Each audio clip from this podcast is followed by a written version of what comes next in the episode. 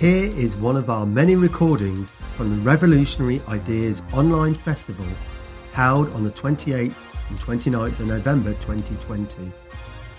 This was a weekend of Marxist discussion and debate held by Socialist Alternative. Want to join our fight? Go to socialistalternative.net today and get in touch to play your role in the struggle for a world free of capitalist oppression.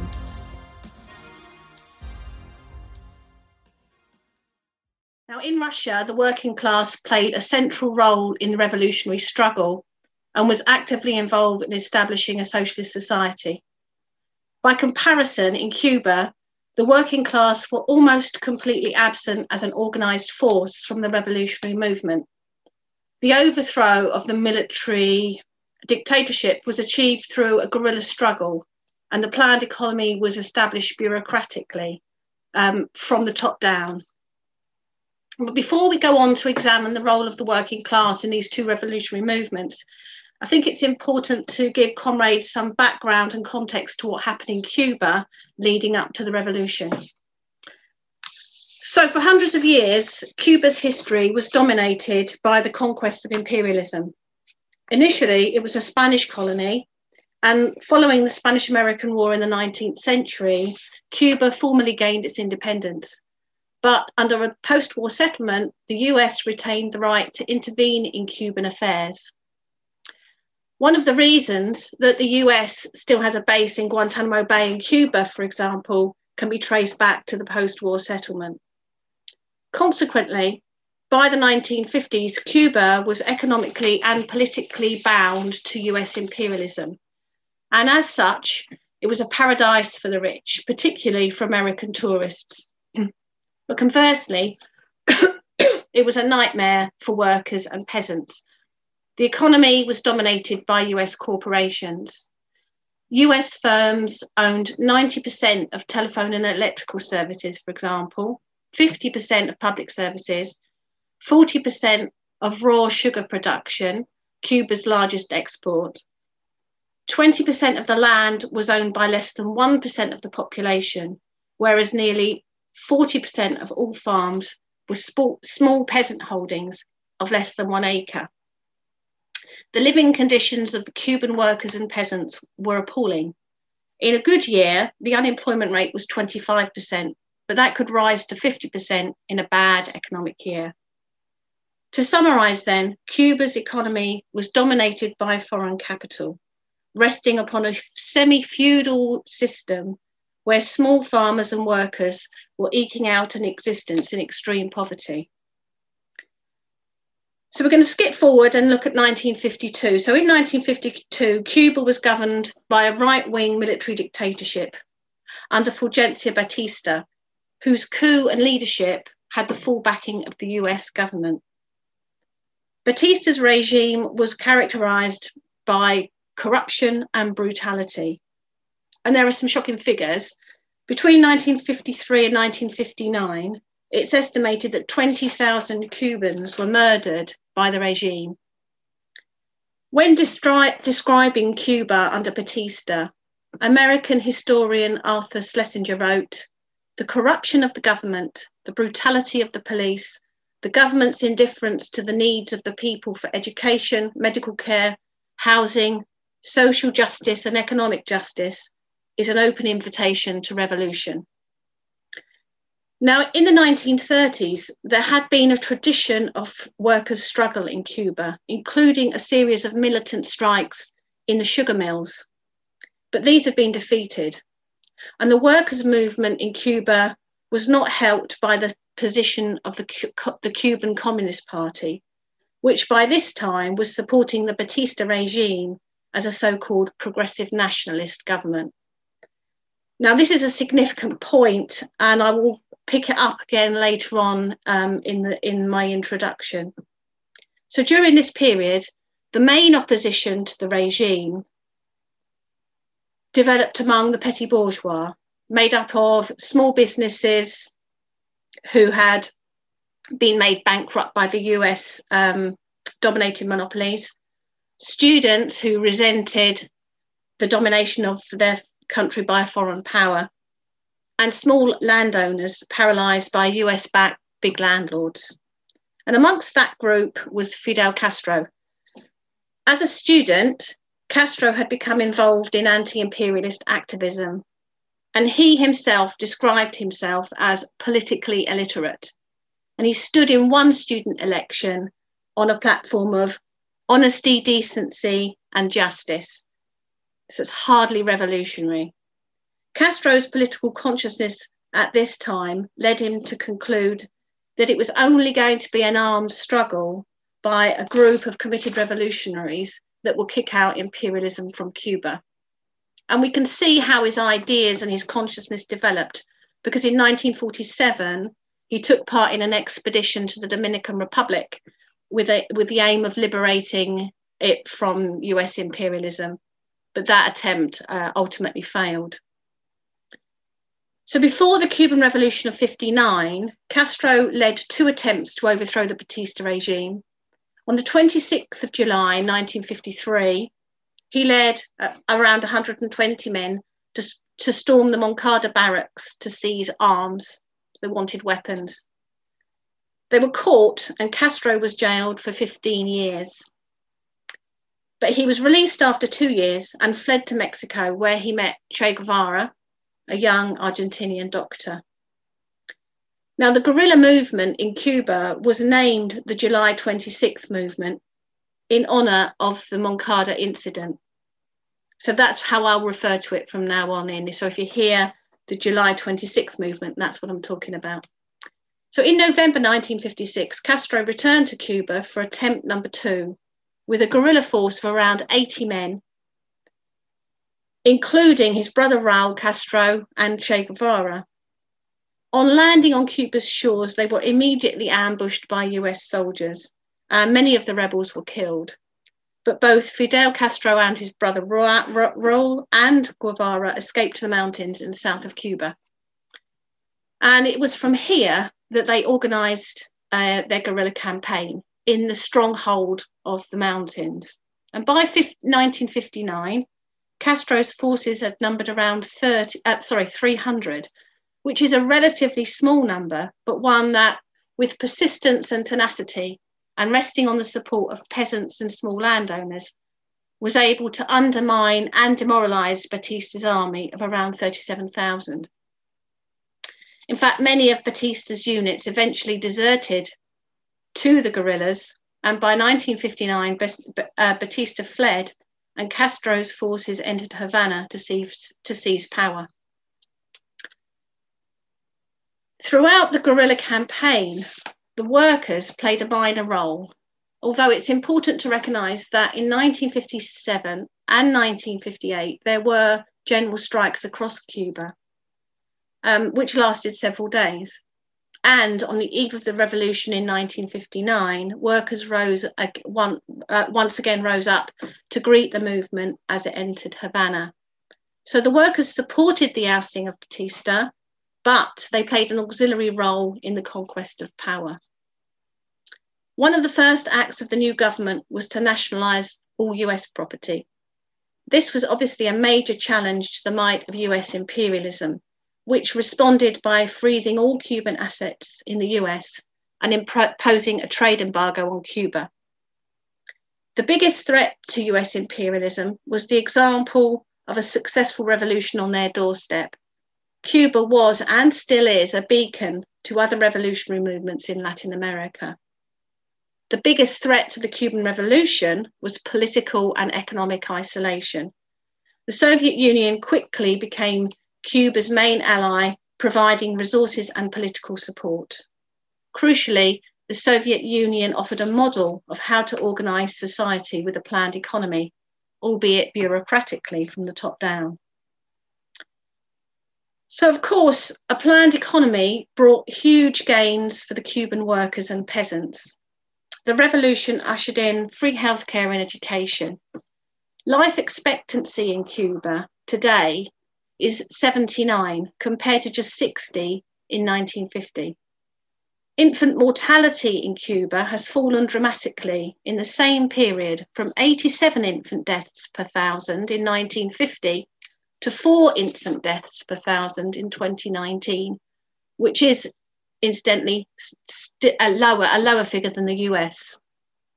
Cuba has a worldwide reputation for providing excellent healthcare for its population, with the best doctor-patient ratio in the world.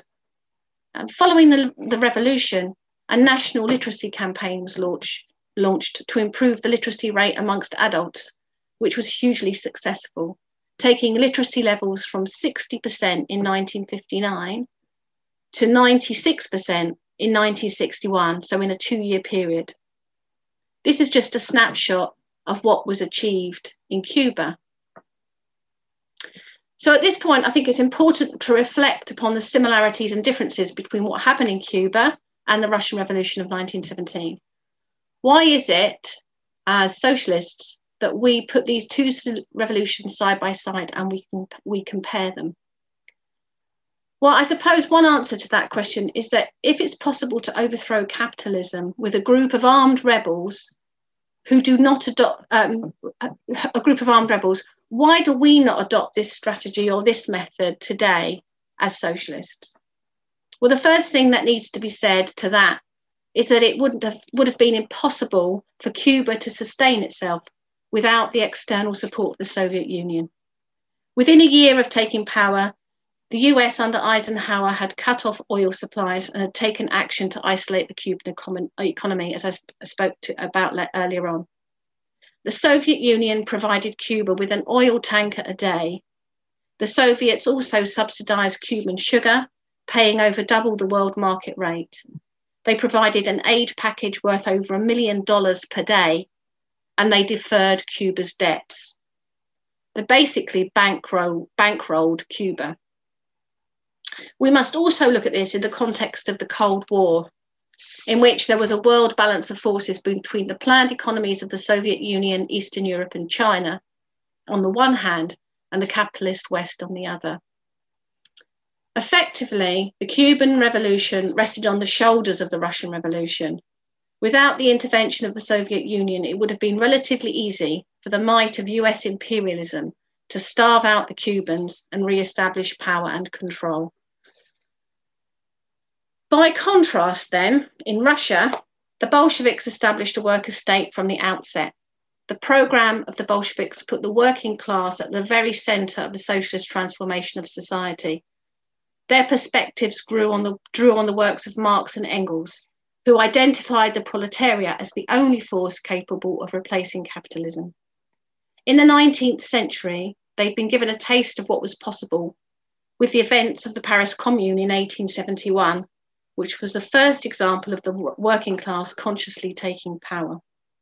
This was seen dramatically in Russia in 1905, where workers all over Russia had formed independent workers' councils or Soviets. In contrast to other revolutionary groups, the Bolsheviks, under Lenin's leadership, orientated themselves directly to the workers and agitated for the taking over of the commanding heights of the economy.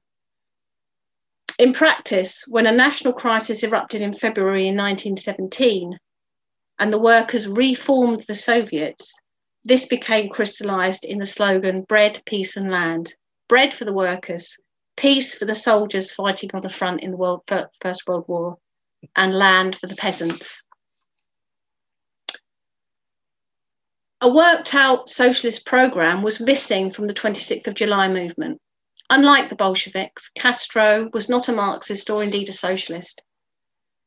In a pamphlet published by the 26th of July movement, it stated that it adhered to a Jeffersonian philosophy. It subscribed to the Lincoln formula proclaiming the desire to reach a state of solidarity and harmony between capital and labour in order to raise productivity.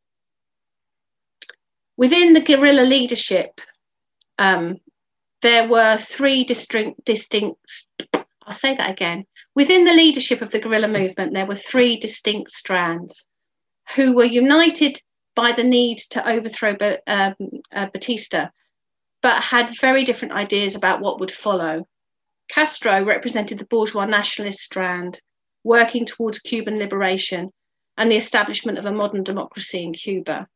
Guevara was a genuine Marxist who saw beyond the ousting of Batista to establishing a socialist society with a working class in control, and significantly, a, a society without a privileged bureaucracy. An excerpt from Guevara's diary revealed how his views diverged from many of the guerrillas. He wrote, through isolated conversations, I discovered the evident anti communist inclinations of many of them.